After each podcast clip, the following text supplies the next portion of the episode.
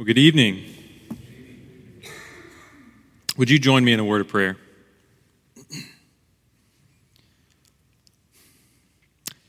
Heavenly Father, we come before you and Lord, we just ask that you would open our hearts, open our minds, our ears, open our eyes. Lord, just open our entire being to hear your word for us tonight. God, we pray that tonight you would put your kingdom to come at the forefront of our minds. God, that you would show us how to invest wisely into your kingdom, how to make a difference, how to be faithful stewards of what you've given to us. Lord, we ultimately ask that your will would be done and that your kingdom would come. We pray all this in Jesus' name. Amen. Well, allow me to introduce myself. My name is Caleb Parrish, and uh, I'm Dr. Brooks' intern here at Tallowood. Uh, I've been here serving on staff with Dr. Brooks since about February. Um, I'm a student at HBU, and uh, I study finance and Christianity. I'm a double major with the hopes of uh, entering vocational ministry, Lord willing. My wife, Sarah, is up here in the front. We've been married now for almost two months, and uh, you know, I was, I was going to teach tonight on marriage, uh, but Dr. Brooks didn't think that was such a good idea. Apparently, there's more I have to learn. I, I don't know what that could be. so instead, tonight we'll be continuing in our Disciplines of a Disciple series, uh, and we're going to be talking about something that's very close to, I, I think, the heart of God here. And, and when I say that, I think especially for this group present tonight. I think for this group present tonight, the Lord has something very specific He wants to share, and, and He's really been burdening, with, burdening me with it. And, and I'm just, I'm so excited to, for the opportunity to share it with you tonight. So we're going to be looking at, first of all, section, uh, a small section of the Psalm 71. So if you'll turn with your Bibles to Psalm 71, we'll be reading from verse 14 through 18.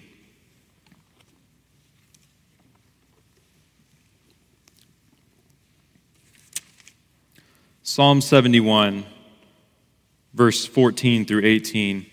It reads, But as for me, I will always have hope. I will praise you more and more. My mouth will tell of your righteousness, of your salvation all day long, though I know not its measure. I will come and proclaim your mighty acts, O sovereign Lord. I will proclaim your righteousness, yours alone. Since my youth, O God, you have taught me and to this day I declare your marvelous deeds. Even when I'm old and gray, do not forsake me, O God, till I declare your power to the next generation, your might to all who are to come. This is the word of the Lord. Many Bible commentators have called this a psalm for old age. If that sounds like a title you can relate to, I'll share the advice of the author John Wagner, who said, Don't let old age get you down. It's too difficult to get back up. This psalm is supposed to be written by uh, the elderly David, who in his old age is calling out for deliverance from his enemies. And he, he kind of comes to this resolution here at the end. He comes to this resolution that God has been his hope since youth. God has been his hope since youth. Perhaps you're like me and you were raised in a Christian household. And you, like David, can say, God, you've been my hope since youth. Charles Spurgeon wrote, They are highly favored who can, like David, Samuel, Josiah, Timothy, and others, say, Thou art my trust from my youth. It's a blessed testimony to trust Christ over a lifetime. I think of the early church father, Polycarp, supposed to be a disciple of uh, the Apostle John. He stood on trial before the city officials who were pressuring him to, to worship Caesar, to declare that Caesar is Lord. And the officials had great respect for this man of God. And they said, What, what harm is it just to say, just to say that Caesar is Lord and spare yourself being thrown before the lions in the arena? And this is what Polycarp responded to their question. He said, For 86 years I've been Christ's slave, and he's done me no wrong. How can I blaspheme my King who saved me? A lifelong commitment to the Lord, that's faithfulness. That's faithfulness to the Lord, and that's, that's commendable. But even more so, even more commendable, is the Lord's faithfulness to his people. It's the Lord's faithfulness to us over a lifetime. And that's why David here, he's longing to increase God's praise. Verses 15 and 16, again, he says, My mouth will tell of your righteousness, of your salvation all day long, though I know not its measure. I will come and proclaim your mighty acts, O sovereign Lord. I will proclaim your righteousness and yours alone. He says, I want to share your righteousness. I don't want people to know about my righteousness. It's nothing to talk about compared to your righteousness. I want them to hear about you. I want them to hear about the Lord. He's pleading with God for, for more time. Verse 18, he says, Even when I'm old and gray, do not forsake me, O God, till I declare your power to the next generation, your might to all who are to come. It's this longing, it's this burden. It's don't let me go, Lord. Don't let me depart. Don't let me leave this earth until I can just share with one more generation. Just give me one more generation to share your story. It's this desire, really, to be like God. It's this desire to be like the God who taught him from youth. This God who taught David from youth, now to his old age. He says, Lord, let me be like you. Let me teach the youth about the one who can guide them, keep them, and teach them all throughout their life, just as you have me. What a beautiful prayer. Have you prayed that prayer recently? Have you thought about the next generation lately? Have you prayed, Lord, don't take me home until I can share my story, really your story? with just one more generation.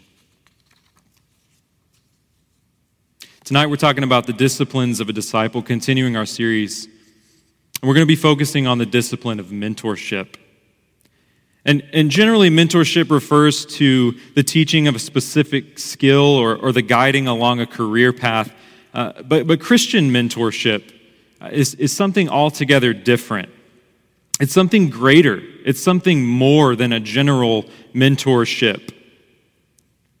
If Christianity is the truth not about some particular field or some particular religion on this planet, if Christianity is the truth about everything, the truth about who we are, about who God is, about our purpose here, if it's the truth about everything, it's, it's difficult to teach someone everything.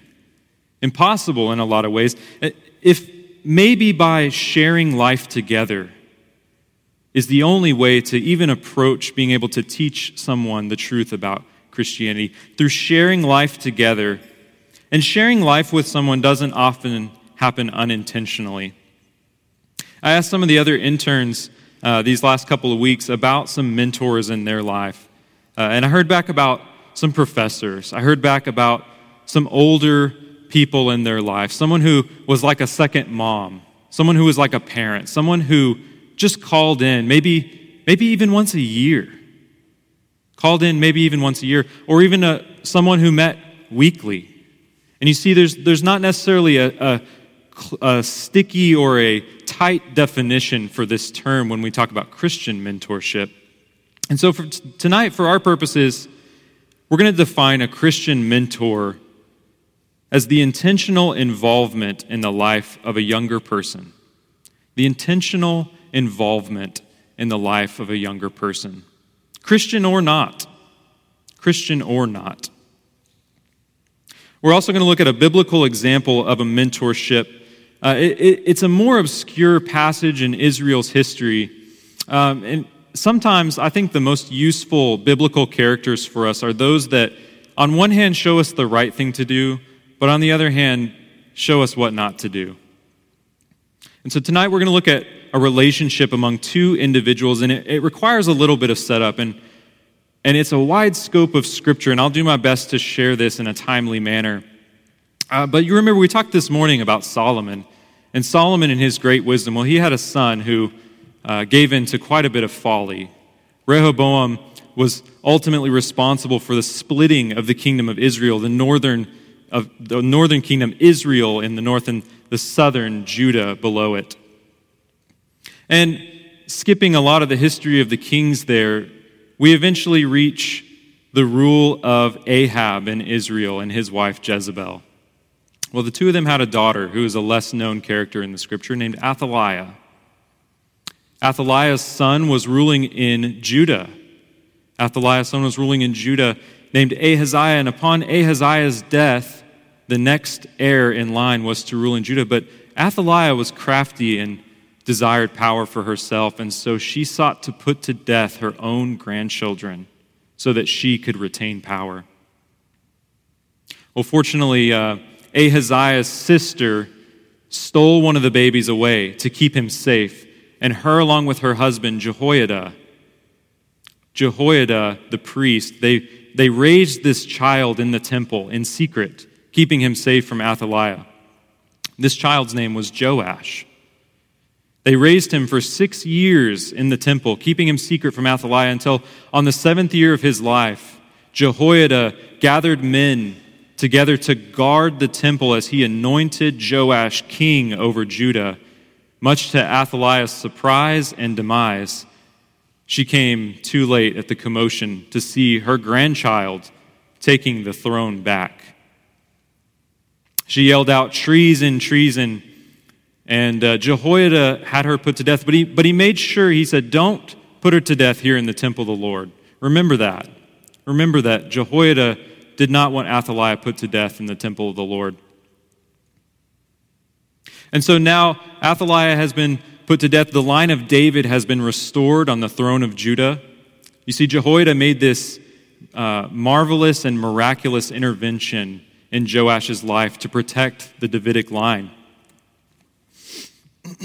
so Joash began his reign as a seven year old boy. We're going to read in 2 Kings 12, just verses 1 and 2. If, you'll, if you'd like to turn there, you can. If not, I'll read it out loud. 2 Kings 12, 1 and 2. It's, it's the beginning of Joash's reign. It says, In the seventh year of Jehu, Joash became king and he reigned in Jerusalem 40 years. His mother's name was Zibiah. She was from Beersheba. Joash did what was right in the eyes of the Lord all the years Jehoiada the priest instructed him. All the years Jehoiada the priest instructed him. That's an interesting insert there.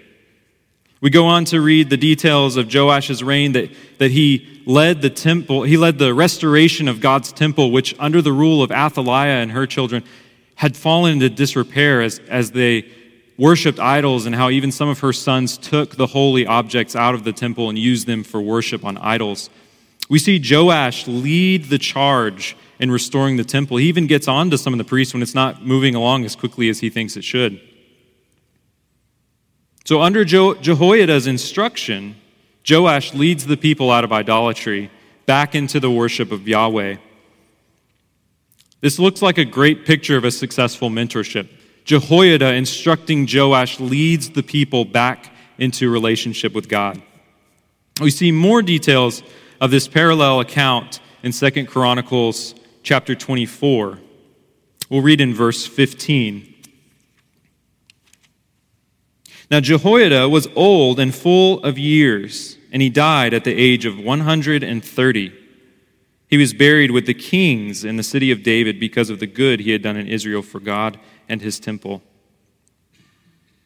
Jehoiada dies at age 130. That's 18 years older than the oldest living World War II veteran, Richard Overton, who turned 112 this year, considered to be the oldest man in the U.S. right now.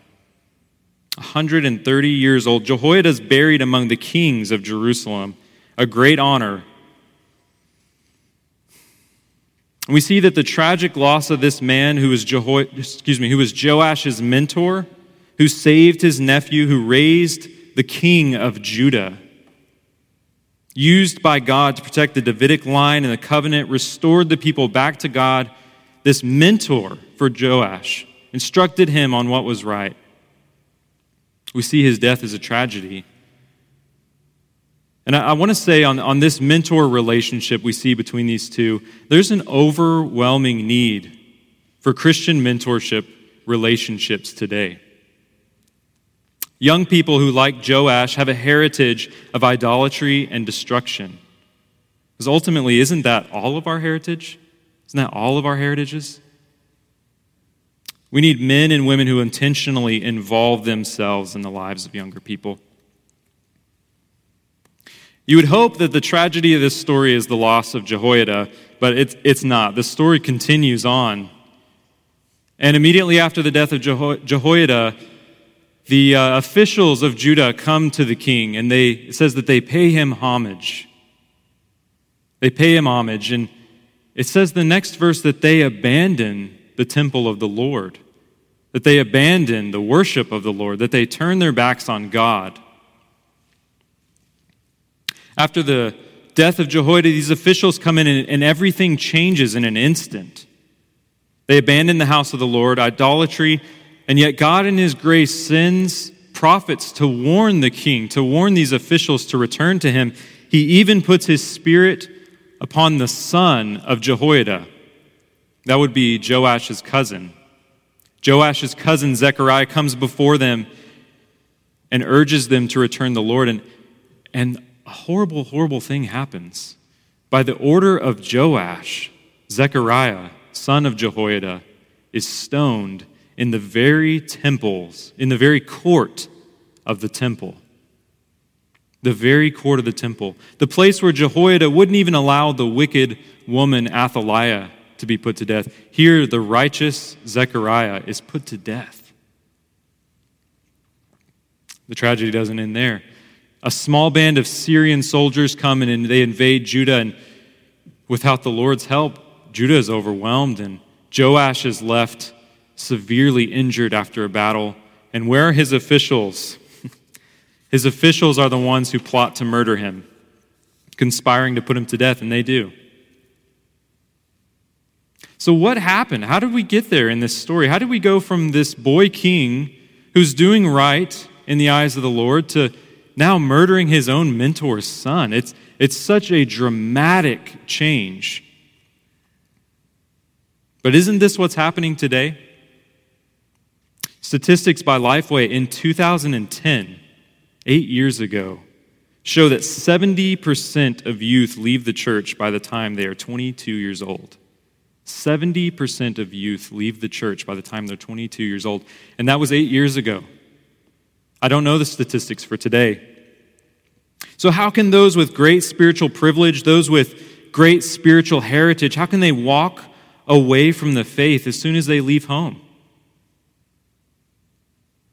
Are we to blame Jehoiada for the sins of Joash? Certainly not, but I can't help but wonder if Jehoiada could have known all of the destruction that would follow after his death, I wonder if he would go back and do anything differently.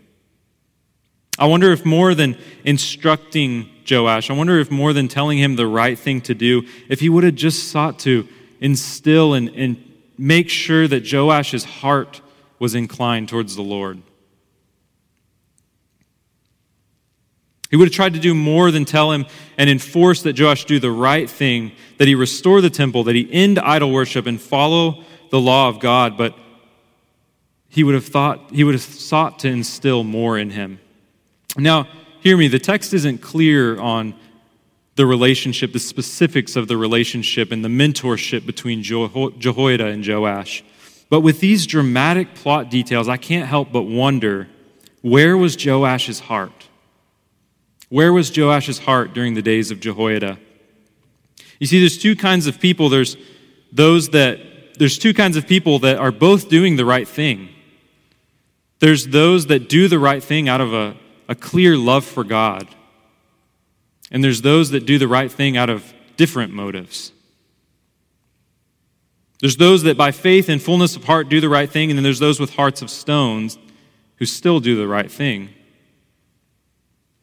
We call those Pharisees when we look at the New Testament. We see both in the Old Testament and the New Testament that the Lord focuses on the heart. The Lord looks at the heart. So, how do we look at this tragedy of Joash's life, of Jehoiada's life, and learn from it? What do we see about mentorship in this story? We see that Joash, though he was instructed to do the right thing, we don't see a love of God in his heart. And I think we see the first principle about Christian mentorship, and that's that a Christian mentor is not just someone who helps someone else do the right thing, but it's one inclined heart seeking to incline another. Christian mentorship is one inclined heart seeking to incline another. I wonder if maybe sometimes we focus too much on the behavior, we miss the heart. Sometimes we focus too much on what's on the, going on on the outside that we miss the root issue. We miss the motivation. We miss the relationship. I wonder if Joash ever looked towards his mentor and saw his heart. I wonder if Jehoiada ever really shared his heart for the Lord with Joash. Taught him to obey God, yes, but taught him to love God. They go together. They absolutely go together love and obedience. But there is an order. There's certainly an order love, then obedience. Jesus said, If you love me, you'll keep my commands. But you see this order of love and then following out of that love. Do the people in our lives, in our circles of influence, in our families, in our church, do they know this order? And it's hard to distinguish it even in our own hearts sometimes. Sometimes, even in our own hearts, it's hard to catch our motives. It's hard to catch why we're obeying in this instance. Is it out of love? Is it out of duty? Is it out of obligation? Is it out of this genuine overflow of God, overflow of the love of God? Sometimes it's hard even to look into our own hearts. So I wonder how hard it is for those around us to judge our motives accurately. Do your children, do your grandchildren, your neighbors, your coworkers, do they know why you go to church every Sunday? every Sunday morning, every Sunday night? Do they know that it's more than just your religion, that it's your relationship of love?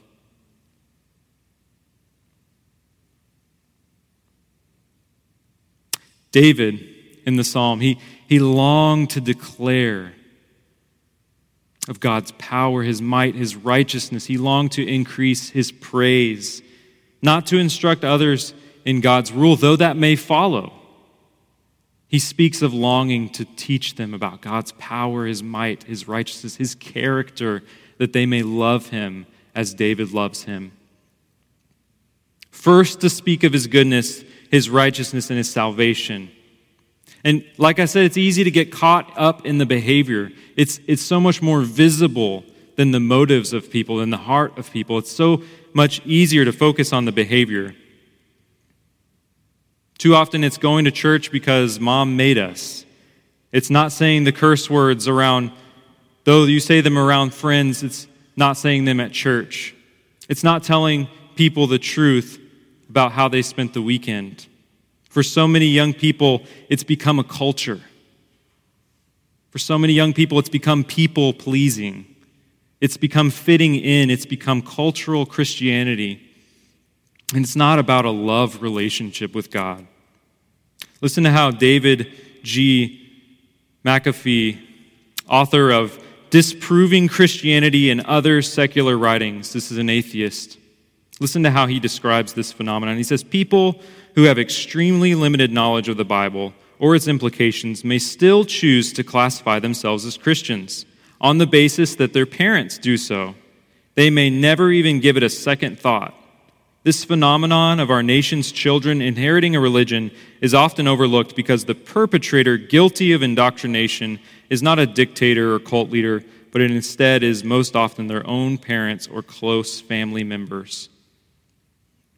This critic of cultural Christianity says often they don't even give it a second thought. It is a culture, it is just something they were raised to do, not someone they were raised to love. So, the tragedy in this biblical account that we've looked at, what was the catalyst of that? And I believe that was the voice of the wicked officials coming in, and they're, they're the ones that start Joash down this dark, dark path that ends in so much destruction. And who knows what was said in that paying homage? Who knows what they said? Who knows what honeyed words they brought before the king? But what about the young people in your families, in our churches? in our neighborhoods, the wicked officials will come to them as well. And what will they say? What will they say? Who knows, once that culture, once those authority figures are gone, what will, what will happen? And it's what happened to Joash. His mentor, his authority figure was gone. A young person raised in the church who knows all the right things to do is doomed against these wicked advisors if they cannot rest in the love of God. It's that foundation we talked about this morning. It's the rock, it's the love of God. If their heart wasn't in it, if it was just action, just behavior reinforcement, There'll be a fool who knows the right thing to do and chooses to do the wrong thing. Many of our young people have been taught to act rightly, to live according to the right behavior that God would have of them, to be respectful, to say yes, ma'am, no, ma'am, yes, sir, no, sir, to leave things better than they found them, to say no to drugs, to wait until marriage. They've been taught to do what makes mom happy, what makes dad proud, what makes grandpa and grandma have hope in them, what makes them fit into this culture. But without love of God to ground them in these behaviors, it just becomes arbitrary rules. It becomes legalism. If there's one thing that young people dislike, it's action without the heart. Not works of faith, but it's works of fear fear of people, fear of rejection, fear of not fitting in. And when these wicked advisors come, and they will, they're out there. Our world will tell them to stop faking it, stop faking that religion, and they'll lead them down a dark path of destruction. There's so many lies out there about God, about their family, about the choices they've been raised to make. How will they stand up if their heart is not inclined towards the Lord and what pleases Him? How can they stand in the storm without the foundation? The foundation is not right behavior, its right relationship with God. There's this huge vacuum that's created in, in Joash's life when his mentor passes away. So we wonder did Joash just pick the wrong people to fill it? Was there someone else in his circle that he should have picked instead of these wicked advisors? And can we just stay overly connected with our young people so that when they leave home or so when they're doing things that we don't know, can we just call them more? Can we just check up on them every night? Can we be there for every situation? Sadly, no. But who is there for every situation? Who is the ultimate advisor, the ultimate mentor? The Lord. The Lord is always there. Who was it that David declared was his teacher? He says, The Lord. But Joash let himself be filled with the lies of these wicked advisors and not the relationship and the love and the advice and the counsel of God. He was swayed and it led him down a horrible, horrible path. And then where were those officials when he was wounded and dying? They were the ones that sought to finish him off. So, what if Jehoiada could have been there when the officials came? Would he, how would this story look if if somehow Jehoiada had still been there, maybe it would be different. But he wasn't there, and he couldn't have been. And you can't always be there when the wicked officials come. The voices of our world, when they whisper in the ears of our loved ones. And that's why a Christian mentor must do more than assist in wise decision making, but they must lead to the source of wisdom. You know the old saying, give a man a fish, you can feed him for a day, but teach a man to fish, you feed him for a lifetime. The same is true. Give someone good counsel, they might make a good decision. But give someone the good counselor, they'll make wise decisions over a lifetime. Does anyone ever ask for your advice? Does anyone ever come to you for your input? Do you give them wise counsel and send them on their way, or or do you seek to consult the Lord with them? Do you teach them how to pray? Do you teach them how to ask the Lord what He would have of them? a difference of some family members, I, I call and ask for advice, and often I hear advice back, and that's great, and I'm so thankful for that. But my Aunt Helen, my great Aunt Helen, she always, always offers prayer. Before she asks, Well, what do I want? Before she asks, What are you seeking? What are you looking for? What's your plan? She always prays. She always seeks prayer first, first and foremost. She's leading me to the source of wisdom. So, what will your young people do? What will they do when you're not in that circle of influence anymore? When the wise counsel isn't there, what will they do? We'll teach them to consult the Lord, and they'll consult the Lord. Help them to keep from viewing you as their spiritual connection, as their personal connection with God. Enable them to have a personal connection. There's so many college students that I'm around that, that view their parents or their grandparents as their personal connection with God and, and don't have a personal relationship with this God that they claim to know. Drew Dyck, uh, author of a, a, book called Generation Ex-Christian, offers some practical advice when reaching out to the young. He says, Your job isn't to straighten out all their opinions, your job is to light the path back to Christ. Lead them to the source and encourage them in that way. Walk beside them. A Christian mentor involves themselves in the lives of others, often at great personal cost and sacrifice. A Christian mentor involves themselves in the lives of someone else, often at great personal cost and sacrifice. There is great risk involved. There's rejection, there's unreciprocated relationships, there's people taking advantage of your kindness, there's your resources, your time, there's underappreciation, there's the risk of failure, the risk of getting involved in a broken home, in a complicated system. But Jehoiada, to get involved, he almost lost his life. He risked his very life to be involved in, jo- in Joash's life. In Christ, he did lose his life to be involved in your life. And look, I, I know often young people don't desire the wisdom of the wiser. They often act foolish and it's incredibly difficult to share with those who don't desire it. But don't let that turn you off completely from involving yourself with young people.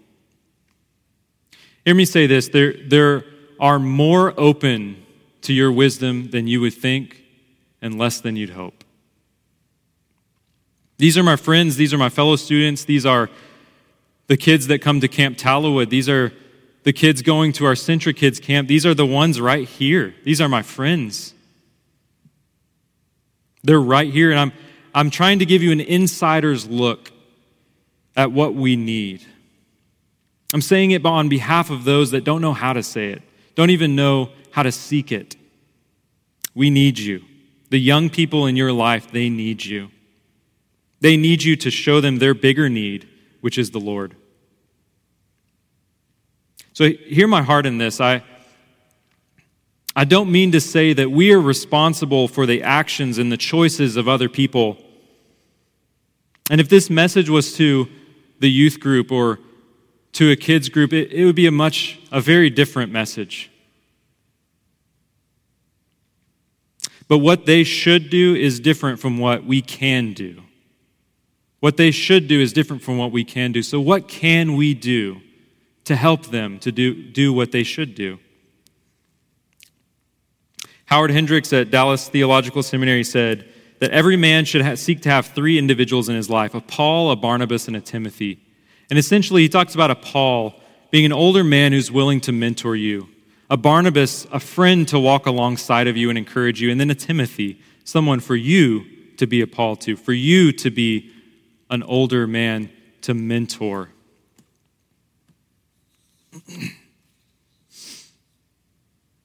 Psalm 71 18, David's longing to declare to the next generation what if you prayed that prayer?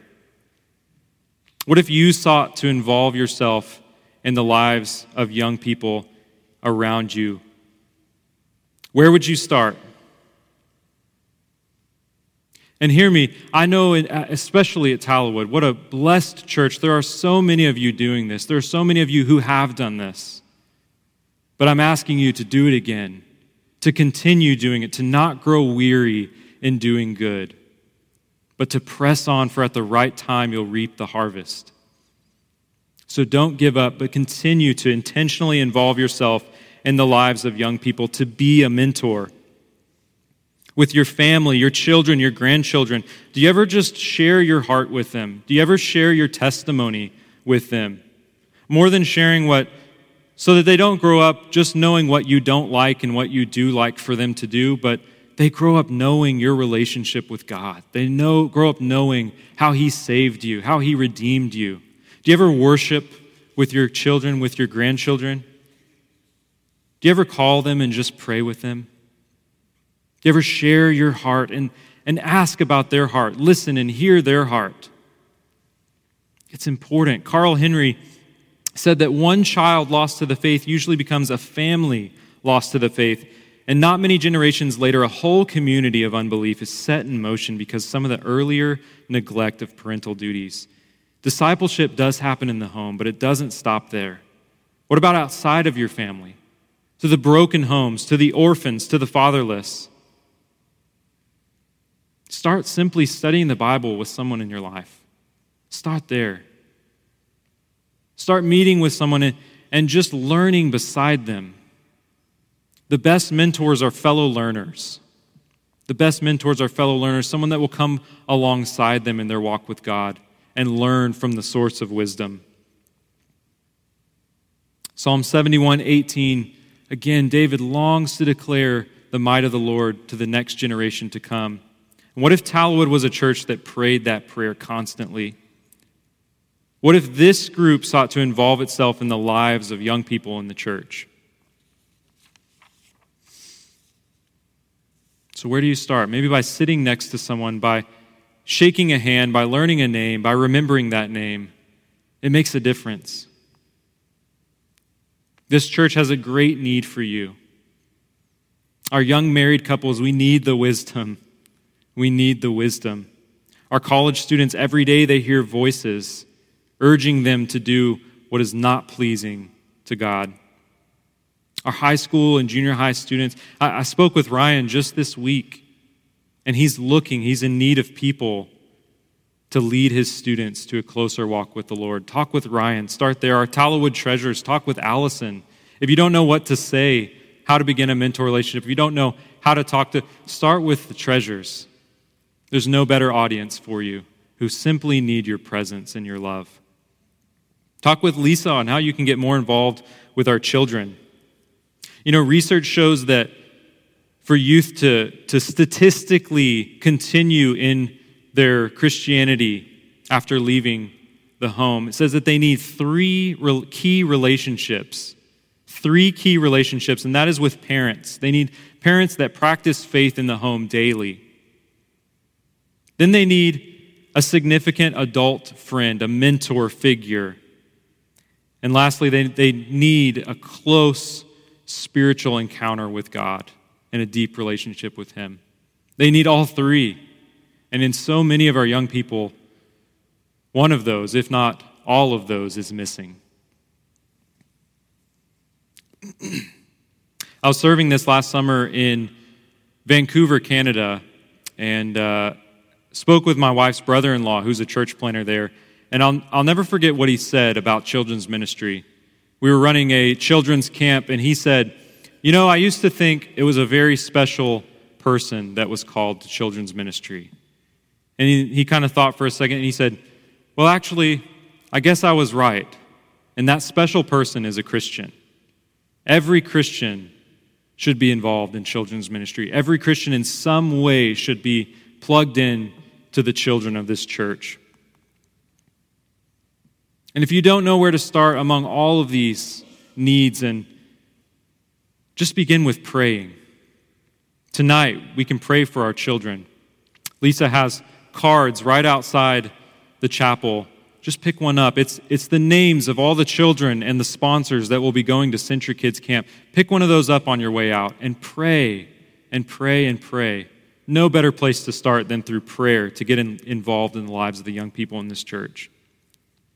And if for some reason you're discounting yourself tonight from declaring to the next generation. Let me read to you the words of Billy Graham. He says, Scripture is filled with examples of men and women whom God used late in life, often with great impact. Men and women who refused to use old age as an excuse to ignore what God, to ignore what God wanted them to do. So be someone who intentionally involves themselves in the lives of someone younger. Be someone, be one inclined heart seeking to incline another. Be a voice of wisdom pointing others to the source of wisdom. Involve yourself at great personal cost. This is the kingdom of God. This is our church. These are our families. So, how can we make a difference? Start tonight by grabbing a card on your way out, and let's pray together. Would you join me? Dear Heavenly Father, we thank you for this opportunity, Lord, to come gather together.